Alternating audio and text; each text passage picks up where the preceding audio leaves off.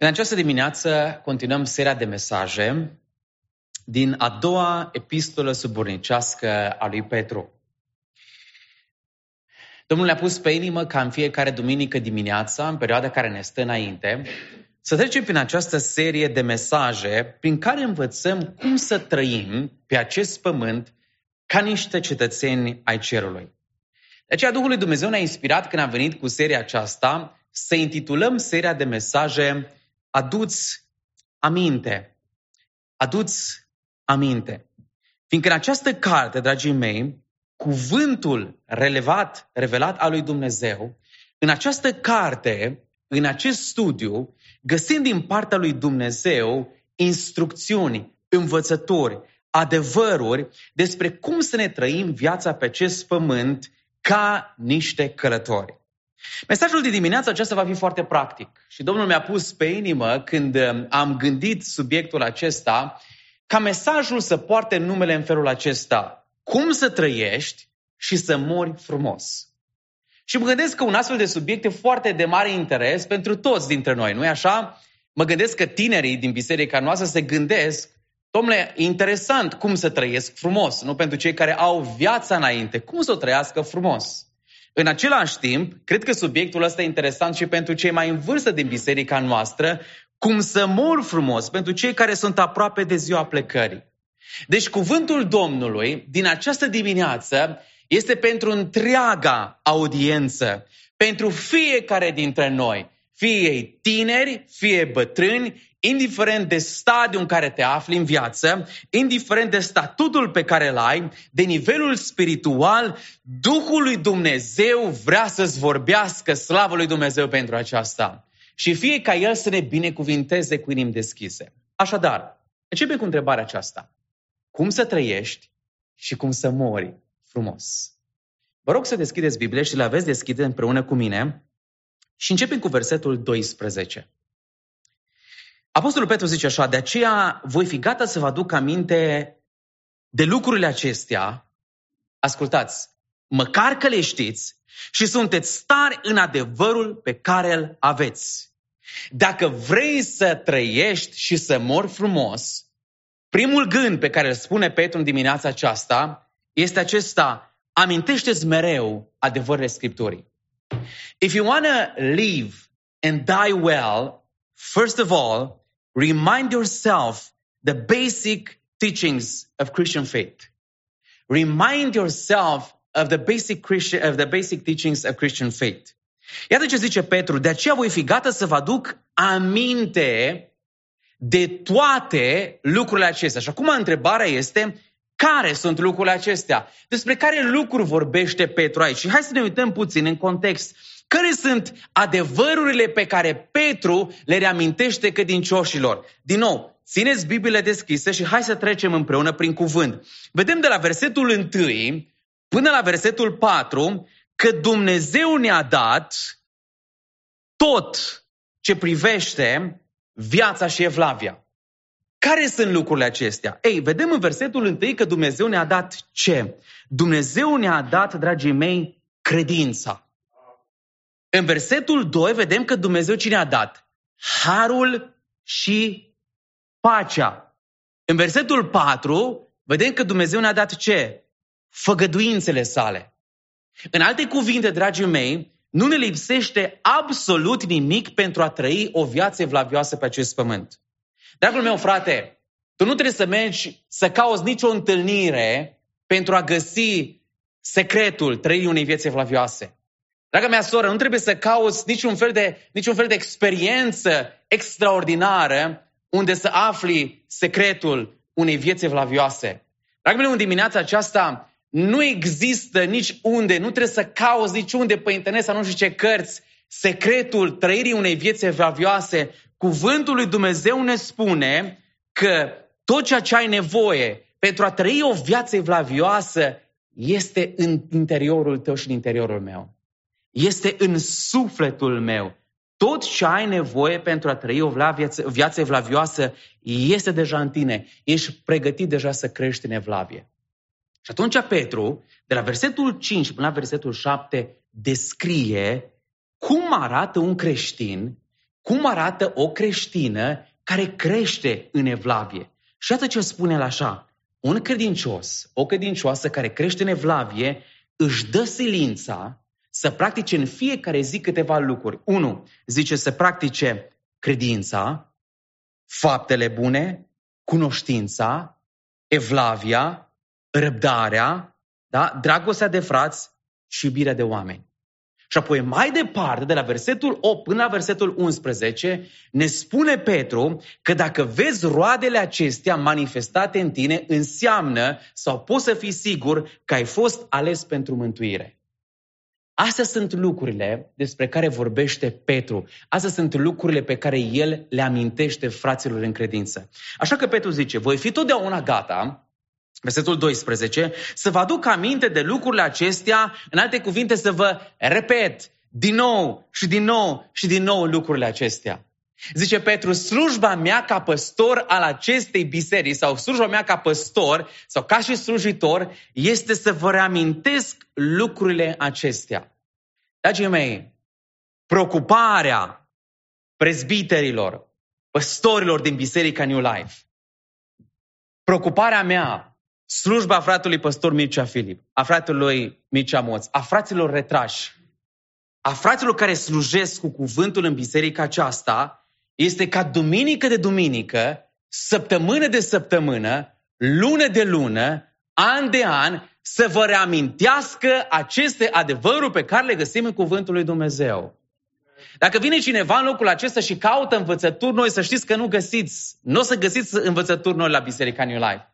Chemarea noastră în biserica aceasta este să vă reamintim din nou și din nou. Asta e misiunea principală a unui slujitor.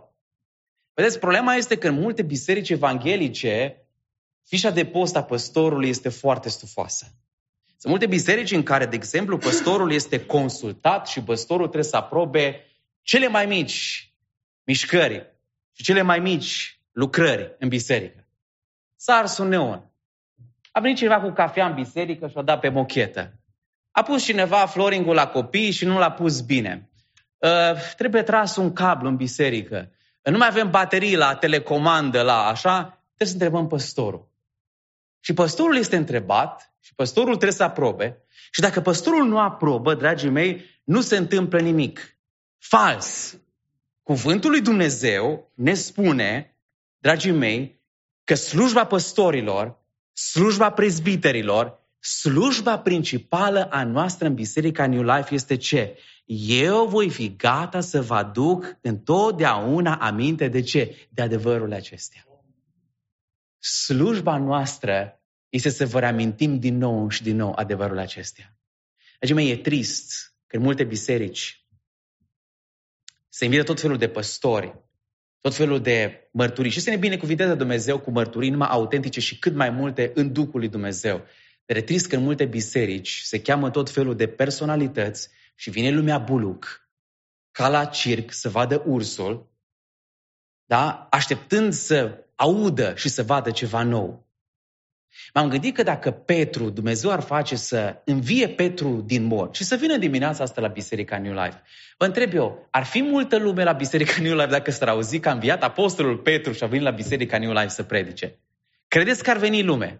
Eu cred că ar veni. Catolici, ortodoxi, baptiști, pentecostali, și după avengheele. Ar fi, ne-am călcat aici unii peste alții. Cred că ar cădea rețeaua de Facebook și de YouTube. La câtă lume ar veni să-l vadă pe Petru care a înviat din morți. Să vadă, Domnule, ce lucruri noi o să ne spună. Știți ce ar zice Petru dacă ar veni în dimineața aceasta la Biserica New Life? Ar zice să vă fie rușine că ați venit aici să ascultați ceva nou. Vă voi spune aceleași lucruri pe care vi le-am scris în Biblie. Să va coborî de la amvon și va merge să-și vadă de treabă. Dragii mei, învățăm din cuvântul lui Dumnezeu că slujba noastră, a păstorilor, este să reamintim bisericii aceleași lucruri pe care le găsim pe paginile Sfintelor Scripturi. Acum întrebarea este, dacă asta e responsabilitatea mea, asta e jobul lui fratelui Mircea, fratelui Victor, fratelui Valei Simion în Biserica New Life. Care este responsabilitatea dumneavoastră? Care este responsabilitatea celor care ascultă cuvântul lui Dumnezeu? Răspunsul îl găsim tot aici. Uitați-vă ce zice. Zice, eu voi fi gata să vă aduc aminte totdeauna de adevărurile acestea, măcar că le știți și și sunteți tari în adevărul pe care îl aveți. Deci responsabilitatea dumneavoastră și a fiecăruia dintre noi din Biserica New Life este 1. Să le știm și 2. Să fim tari, în alte cuvinte, să fim consecvenți și neclintiți în aceste adevăruri. Dragii mei, dacă responsabilitatea noastră ca prezbiter în Biserica New Life este să vă echipăm și să echipăm frații și surorile din biserica aceasta, cred din toată inima că treaba fiecărui credincios este să deschidă Biblia acasă și să învețe și să studieze cuvântul lui Dumnezeu. În dimineața aceasta mă rog și rugăciunea mea pentru această comunitate de credincioși este ca Dumnezeu să ne binecuvinteze ca în fiecare familie din această biserică să există o întoarcere reală și consistentă și fermă la cuvântul lui Dumnezeu. Ca fiecare dintre noi să fim preocupați de cuvântul lui Dumnezeu. Stimați bărbați de la New Life, vorbesc în primul rând pentru dumneavoastră. Prima biserică a noastră știți care este? Familia noastră. Și apoi Biserica New Life. Dumnezeu ne cheamă pe fiecare dintre noi și Dumnezeu ne-a făcut responsabil pe fiecare dintre noi ca și păstori de soțiile și de copiii noștri, cei care aveți copii, da? Cât copiii și soțiile sunt la biserică, este responsabilitatea păstorului de a explica cuvântul lui Dumnezeu. Dar vedeți, din 7 zile, 6, soția mea, copiii dumneavoastră, copiii noștri, unde sunt? În casele noastre. De cel mai mult timp, aceștia îi petrec împreună cu noi, bărbații. De aceea Dumnezeu cere din partea noastră să știm lucrurile astea. Știți, am găsit foarte interesant că prin anul 1600, puritanii, înaintașii noștri credincioși, era o practică foarte interesantă. Și anume, păstorii se duceau în fiecare familie din biserică, fiți atenți, și investigau fiecare familie. Căutau să vadă care este temperatura și care este situația spirituală în acea biserică, în acea familie. Și dacă păstorii investigau și observau că soțul a devenit leneș, a devenit neglijent, a devenit delăsător în cele spirituale, nu-și mai conducea copiii și familia în închinare, în rugăciune, în cântare, în citirea cuvântului, ascultați-mă, îl punea sub disciplină. Și anunța întreaga biserică că fratele trebuie să se pocăiască pentru că el nu-și mai asumă rolul de preot în casa lui. Acum lucrurile s-au schimbat la noi în ziua de astăzi, dar, dragii mei, mandatul rămâne același. Dumnezeu ne cheamă pe noi ca și preoți în casele noastre, ca și bărbați în casele noastre, dragii mei, să fim atenți, să nu cumva să credem și să zicem, la biserica New Life oamenii ăștia predică expozitiv, predică cuvântul lui Dumnezeu, cel puțin la New Life se predică cuvântul lui Dumnezeu și asta să ne facă pe noi să ne lăsăm pe tânjeală și să nu studiem cuvântul lui Dumnezeu acasă. De aceea mă rog din toată inima ca Dumnezeu în dimineața aceasta să ne cerceteze pe fiecare dintre noi. Ferice de soțul care este preot în casa lui. Amin? Ferice de soțul care își asumă rolul încredințat de Dumnezeu. Ferice de soțul care își învață familia că Biblia este cuvântul lui Dumnezeu. Care își învață familia că Iisus Hristos este Dumnezeu. Care își învață familia că într-o zi Hristos va veni să judece viii și morții. Că iadul este groaznic și că raiul este mai glorios decât ne-am putea imagina noi.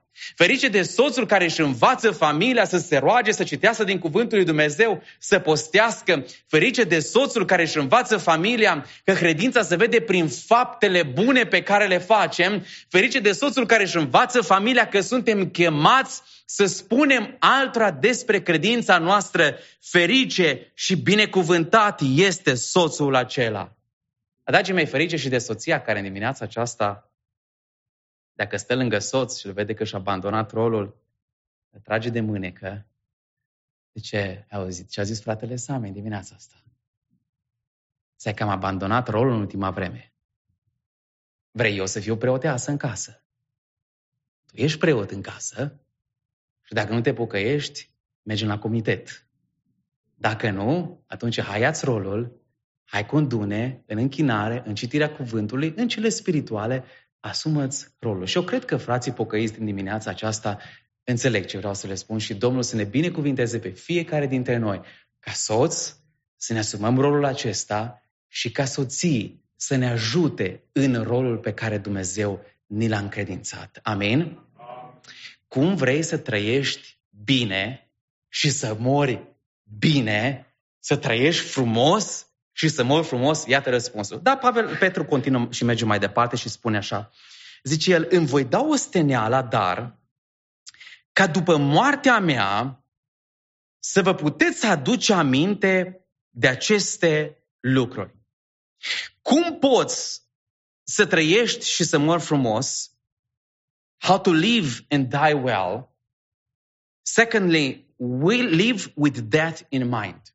În alte cuvinte, trăiește cu gândul morții, gândește-te la moarte în fiecare zi.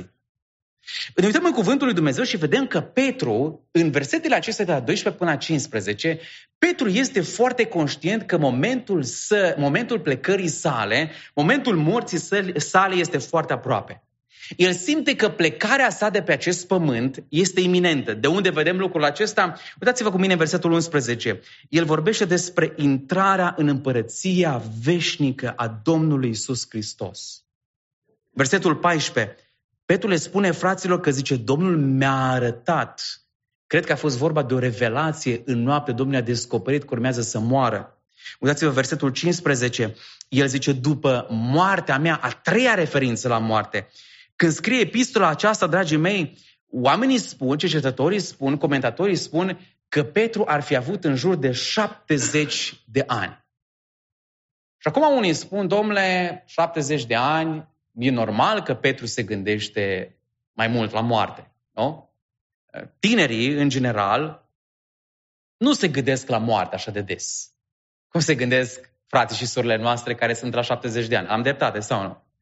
Săptămâna aceasta am ascultat un psiholog creștin și omul acesta făcea o analiză a întrebărilor cu care noi ne confruntăm în diferite stadii ale vieții. Și el spune așa, când un grup de tineri, de vârsta de 20 de ani, cum sunt cei din fața mea, se adună împreună, știți care sunt întrebările cu care se confruntă ei? Prima întrebare este, ce mă face unic pe mine în grupul acesta? Cu ce sunt eu mai diferit decât toți ceilalți din grupul acesta? Sau altă întrebare este, care e scopul vieții mele? Care e cariera? Care e traiectoria vieții mele? Vreau să cuceresc viața. Astea sunt întrebările cu care ei se confruntă și care îi frământă pe ei. Când ajung pe la vârsta mea, pe la 30 de ani, lucrurile se schimbă. Încep să gândești puțin diferit, pentru că apar în scenă două lucruri, și anume, nunțile și datoriile. Marriage and mortgages. Apar astea două și încep să te gândești, dom'le, am aceste două responsabilități. Cum o să mă îndeplinesc eu aceste două responsabilități? Sau alții se gândesc la vârsta de 30, unde e tot fanul ăla pe care îl aveam când aveam 20 de ani? Că parcă sunt obosit, nu mai am timp să mă ocup de toate lucrurile astea, nu mai sunt așa vesel, parcă dintr-o dată am responsabilitățile astea pe Uber. Ei, când ajungi pe la 40 de ani, spunea omul acesta că întrebările cu care te confrunți sunt altele. Și anume, de ce prietenii mei se descurcă mai bine decât mine? Apare așa o sămânță de invidie și te gândești 40 de ani. Măi, totuși, n-am realizat câte mi-am propus. Și încep să te uiți în stânga și în dreapta. Pe la 50 de ani apar alte de întrebări, și anume, oare tinerii din ziua de astăzi mă consideră irelevant?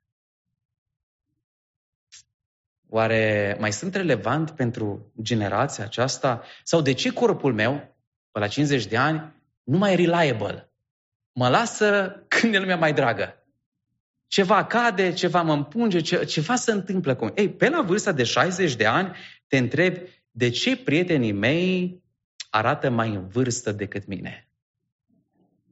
Nu știu, cei care sunteți la 60 de ani probabil trebuie să-mi spuneți dacă e adevărat. Sau, de ce prietenii mei vorbesc așa de des despre moarte? Totuși am numai 60 de ani, aveam numai 60 de ani. Și atunci când ajungi pe la vârsta de 70 de ani plus, începi să spui întrebările acestea. Oare câți ani mai am?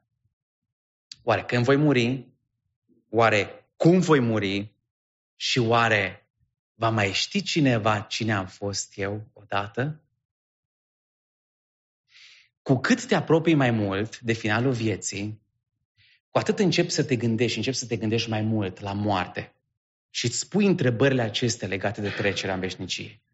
Însă vreau să vă spun în dimineața aceasta, frați și surori și mai ales tineri dragi, că este foarte neînțelept să așteptăm așa de mult să ne gândim la moarte. Cel mai înțelept lucru este să începem de acum să ne gândim la clipa morții, la ziua morții și să trăim în fiecare zi cu gândul acesta.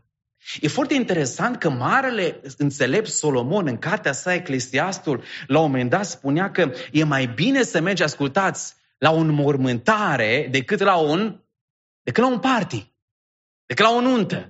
Hai să vă citesc, Eclesiastul, capitolul 7, versetele 2 și 3. Zice, mai bine să te duci într-o casă de jale decât într-o casă de petrecere. De ce? Iată motivația. Căci acolo se aduce aminte de sfârșitul oricărui om. Acolo ai o întâlnire cu realitatea. Și cine trăiește își pune inima lui la lucrul acesta. Mai bună este, zice, întristarea decât râsul, căci prin întristarea feței, ascultați, inima se face mai bună. Mai bine să fii întristat, zice, că inima se face mai bună. Înțelegeți care e sfatul său? În alte cuvinte, zice el, o plimbare în cimitir e mai benefică decât un weekend la Las Vegas.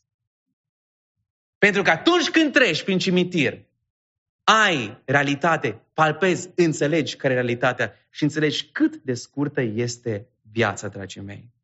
Începi să iei viața în serios, pentru că știi că va veni ziua aceea. Și acum poate te întrebi, frate Sami, eu înțeleg, ideal ar fi ca toți să ne gândim în fiecare zi la ziua morții, nu?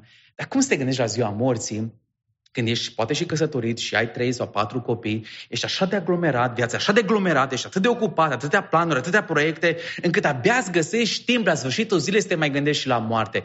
Cum poți să practici lucrul ăsta în fiecare zi? Și uite, răspunsul îl găsim aici, zice Petru mai departe, dar socotesc că este drept cât voi mai fi în cortul acesta. Mă întreb eu despre ce cort vorbește Petru aici.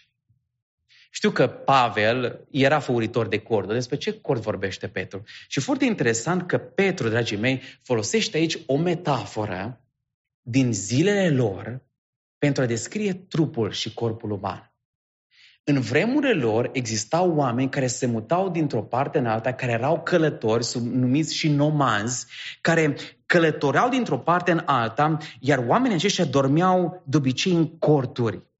Numai că, dragii mei, vedeți, fiind tot timpul în mers, corturile acestea nu erau niște reședințe permanente, erau niște reședințe temporare. Și Apostolul Petru, pentru a ne descrie trupul nostru și corpul nostru, el folosește imaginea unui cort. Și nu-i singur, ascultați, și Pavel folosește imaginea aceasta. Întoarceți cu mine la 1 Corinteni, capitolul 5, zice el așa, versetul 13. Știm în adevăr că dacă, zice, să desface casa pământească a cortului nostru trupesc, avem o clădire în cer de la Dumnezeu, o casă care nu este făcută de mână, ci este veșnică. Atunci când te gândești la un cort, îți vine în minte un adăpost temporar. Atunci când te gândești la un cort, te gândești la un adăpost fragil. Cortul nu-i deloc confortabil. E fain să dormi o noapte, 2, 3, dar mai bine să dormi în arvii, mai bine să dormi la hotel, mai bine să dormi în casă. Un cort, oricât de nou ar fi el, dragii mei, un cort se învechește. Ei bine, corpul nostru, corpul tău, corpul meu, în scurgerea timpului, se uzează, se învechește. Și ce mă uimește este faptul că mulți dintre noi ne legăm atât de mult de cortul acesta, lăsând impresia că aceasta este reședința noastră permanentă.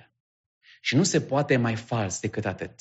Sunt unii care atât de mult țin de cortul acesta încât merg la estetician să le mai ridice prelata, să mai aranjeze ca și cum, dacă mai ridică prelata, cortul acela va arăta ca și nou. Fals! Noi toți știm că ai cumpărat de mult cortul acela și oricât de bine arătat, nu-i nou-nouț. Alții merg și se uită la frânghile acelea cu care este prins cortul în stânga și dreapta și văd că s-au decolorat frânghile acelea Și merg și mai dau un nou paint pe frânghile acelea în speranța că cortul lor o să arate mai tânăr dacă are frânghile acelea, știți, vopsite. Dar n-ai pe cine să păcălești pentru că asta e cortul acela, fără să vrem, pentru că este cort și în scurgerea timpului ceva se întâmplă cu el, se degradează. Și Iacov, în capitolul 4, zice, ce este viața voastră?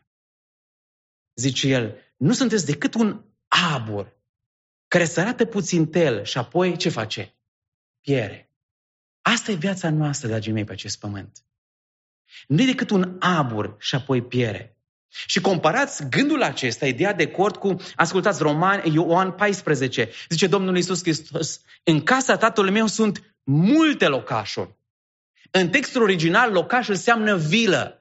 Și acum imaginează-ți, dragul meu, care va fi schimbul în momentul în care noi vom merge în casa lui Dumnezeu. Pe cortul acesta pe care noi îl avem, fiți atenți, Dumnezeu în schimb ne va da o vilă, o clădire. În schimbul acestui cort, care este efemer, care este bătut de soare și de timp, Dumnezeu în cer ne va da o vilă, dragii mei. Vedeți, cortul, oricât de fain ar fi și oricât de interesant ar fi să dormi în cort peste noapte, la un moment dat și să tot dormi în cort, la un moment dat te saturi să dormi în cort. Și vreau să vă spun că dimineața aceasta mâine la dumneavoastră și știți ce văd? Corturi. Dumneavoastră nu sunteți și noi nu suntem trupul acesta pe care îl avem. Esența noastră este ceea ce se află înăuntru. Sufletul nostru. Trupurile acestea sunt un mod prin care noi comunicăm unii cu alții, interacționăm unii cu alții. Sunt trupuri pe care Dumnezeu ni le-a dat și sunt foarte importante, dar, dragii mei, și astea sunt temporare. În scurgerea timpului, chiar dacă corpurile sunt folositoare, ele devin nefolositoare. Și cu cât te apropii mai mult de timpul plecării, cu atât îți dai seama că, de fapt, corpul acesta devine o povară. Și vine ziua în care, ascultați ce zice Pavel, deci va veni ziua în care Dumnezeu își va trimite brancardierii, oamenii aceia care ne vor muta. Și fiecare dintre noi, în momentul morții noastre, vom experimenta un exod, o plecare. Dumnezeu va lua cortul acesta, îl va împacheta frumos, îl va lua cu el și îl va trimite esența noastră acolo în prezența lui, unde Dumnezeu ne va da corpuri glorificate, dragii mei. De aceea, provocarea cuvântului Dumnezeu este aceasta. Nu vă strângeți comori pe pământ, unde le mănâncă mol și rugine, unde le sapă și le fură hoții. Și zice Domnul, strângeți-vă comori unde? Am uitat în textul acesta și tendința mea este să interpretez textul în lumina cortului, în felul acesta. Eu cred că noi de acum de pe pământ putem să ne ornăm casele din cer. Dacă ne strângem și ne trimitem comorile acelea, înțelegeți? Prin faptele noastre, în baza credinței noastre. Zice cuvântul, ci strângeți-vă comori unde? În cer. Unde nu le mănâncă mole, unde nu le mănâncă rugina, unde hoții nu le sapă, nu le fură. Eu sunt convins de lucrul acesta. De aceea, vrei să trăiești frumos? Vrei să mori frumos? Trăiește cu gândul acesta. Trupul ăsta e un cort temporar. Într-o bună zi voi primi acolo, din partea lui Dumnezeu, clădirea. Și ultimul gând cu care vreau să închei, vrei să trăiești și să mori frumos? Uitați-vă ce zice cuvântul în versetul 15. Zice, îmi voi da o steneală dar, că după moartea mea să vă puteți aduce totdeauna aminte de aceste lucruri. M-am întrebat în timp ce am studiat pasajul acesta, oare de ce Petru simte că plecarea lui este foarte aproape? Și adevărul este că atunci când citești, descoperi că Petru are simțământul acesta că moartea lui este iminentă. Și cum și-a dat seama de lucrul acesta? Dragii mei, eu cred că el și-a dat seama de lucrul acesta în baza unor cuvinte profetice pe care Domnul Iisus Hristos le-a adresat. Vă mai duceți aminte că după învierea Domnului Iisus Hristos, el, Domnul, vorbește cu Petru și rostește câteva cuvinte în Ioan capitolul 21. În Ioan capitolul 21, Domnul Iisus Hristos îi spune așa, adevărat, adevărat îți spun că atunci când erai mai tânăr, singur te încingeai și te duceai unde voiai. Dar când vei îmbătrâni, primul indiciu. Când vei îmbătrâni, îți vei întinde mâinile și altul te va încinge și te va duce unde nu vei voi. Și Ioan adaugă descrierea aceasta, zice, a zis lucrul acesta ca să arate cu ce fel de moarte va proslevi el pe Domnul. Foarte interesant. Și după câtva timp, Petru predică Evanghelia în Ierusalim. Și liderii spirituali spun lui Petru, te rog frumos, te oprești din predicarea evanghelică, altfel te vom arunca în închisoare. Și Petru continuă să predice Evanghelia și Irod îi spune cuvântul lui Dumnezeu că l-a luat pe Iacov, prietenul său, și l-a omorât cu sabia. A pus mâna pe Petru și a zis Irod așa, mâine tu ești următorul, am să te omor și pe tine. Și l-aruncă pe Petru în închisoare. Și citești în cuvântul lui Dumnezeu în Fapte, capitolul 13, că în seara aceea Petru avea în stânga și în dreapta câte un câte un soldat roman și zice cuvântul, s-a pus și s-a odihnit și a dormit bine. Și te gândești, Petre, Irod ți-a zis că mâine îți ia capul. Cum poți să dormi liniștit? Câți dintre dumneavoastră, dacă ați fi în închisoare și ați primit sentința că mâine urmați să fiți decapitați sau omorâți, câți dintre dumneavoastră, câți dintre noi am avea liniștea și pacea să dormim liniștiți și fără nicio grijă, știind că mâine ne vom pierde viața? Știți de ce a dormit Petru așa de bine? Fiindcă cuvântul lui Dumnezeu i-a spus așa, Petre, când tu vei îmbătrâni, atunci te vor lua unii și alții din dreapta și din stânga, asta era o referire la crucificare, și te vor omorî. De aceea Petru a avut liniște noaptea aceea și cuvântul ne spune că în toiul nopții, când toți soldații dormeau, un înger a venit, a deschis porțile și a zis, Petre, ieși. Și Petru a evadat din închisoarea aceea ca și cum ar fi evadat în lumina zilei. Dar vedeți, Petru simte că urmează să moară, simte că urmează să treacă la Domnul și foarte interesant, în loc să fie preocupat de viața lui, să gândească, Domnul, urmează să mor, trebuie să fiu preocupat de mine, Petru e preocupat de ceilalți și ascultați ce zice el. Zice, îmi voi da osteneala ca după moartea mea să vă puteți aduce totdeauna aminte de aceste lucruri. Știți de ce e preocupat Petru la finalul vieții sale? De moștenirea pe care o lasă. Și vreau să vă întreb în dimineața aceasta, la încheierea acestui mesaj, dragul meu, frate, draga mea soră, ce moștenire vei lăsa tu? Ce moștenire voi lăsa eu în urma mea? Ce las următoarei generații? Poate că și în dimineața aceasta și spui, frate Sami, nu pot să las prea mult copiilor mei, nu pot să las prea mulți bani, nu pot să las case, mașini și așa mai departe, n-am putut să strâng prea multe în viața aceasta. Ok, înțeleg. Dar ce fel de exemplu de urmat lăsăm noi, generații care urmează după noi? Iată o sugestie. Ce-ar fi să începem să ne gândim unii dintre noi, să începem să ne scriem testamentul și să împărțim tot ceea ce avem și să avem o discuție cu copiii, cu familia, ce lași în urmă. Poate că n-ar fi rău unii dintre noi să ne cumpărăm un loc din cimitir, ca nu cumva moartea noastră să însemne un bolovan financiar pentru copii și pentru nepoți. Ce-ar fi ca fiecare dintre noi să începem să ne punem viața în rânduială, gândindu-ne că mai devreme sau mai târziu va veni ziua aceea pentru fiecare dintre noi. Ce moștenire vom lăsa celor care vin după noi? Petru spune, îmi voi da silința ca după moartea mea, când voi fi plecat, voi să vă puteți aduce aminte de aceste lucruri. Dragii mei, cea mai extraordinară moștenire pe care putem să o lăsăm celor de lângă noi, știți care este? Adevărul lui Dumnezeu. Mi se pare fascinant că noi după 2000 de ani, noi încă studiem din moștenirea lui Petru. După 2000 de ani, noi încă folosim cuvintele lui Petru. Dacă asta nu e moștenire, spuneți-mi dumneavoastră, ce altă moștenire mai bogată ne-a lăsat cuvântul lui Dumnezeu? Cea mai puternică moștenire pe care noi putem să o lăsăm este adevărul lui Dumnezeu. Dacă ești în dimineața aceasta și te gândești, aș lăsa o moștenire, ce-ar fi să începem de astăzi să lucrăm la moștenirea aceea? Poate că te gândești, în ziua morții, aș vrea să-mi strâng familia și să le spun cât de mult te iubesc. Ce-ar fi ca de astăzi să începem să le spun celorlalți cât de mult te iubesc? Poate mă gândesc că în ziua morții am să închem vecinii pentru că atunci nu mai am de pierdut și să le spun despre Domnul Iisus Hristos. Ce-ar fi ca astăzi să mergem la vecini și să le spunem, auzi, poate sună ciudat, dar vreau să spun ceva, ai nevoie de Domnul Iisus Hristos. Poate că astăzi te gândești că, eu să știu, aș vrea să îndrept inimile copiilor mei spre Hristos, dar o să las atunci pe patul morții să le spun că atunci o să vadă ei și poate să fie mai de impact cuvântul lui Dumnezeu. Ce-ar fi ca astăzi să le îndrepți inimile către Hristos. O, dragii mei, există un proverb indian care spune: când te-ai născut, tu ai plâns și alții s-au bucurat pentru tine. Când vei muri, zice proverbul acesta, zice, lumea va plânge și tu te vei bucura că vei ajunge în împărăția lui Dumnezeu.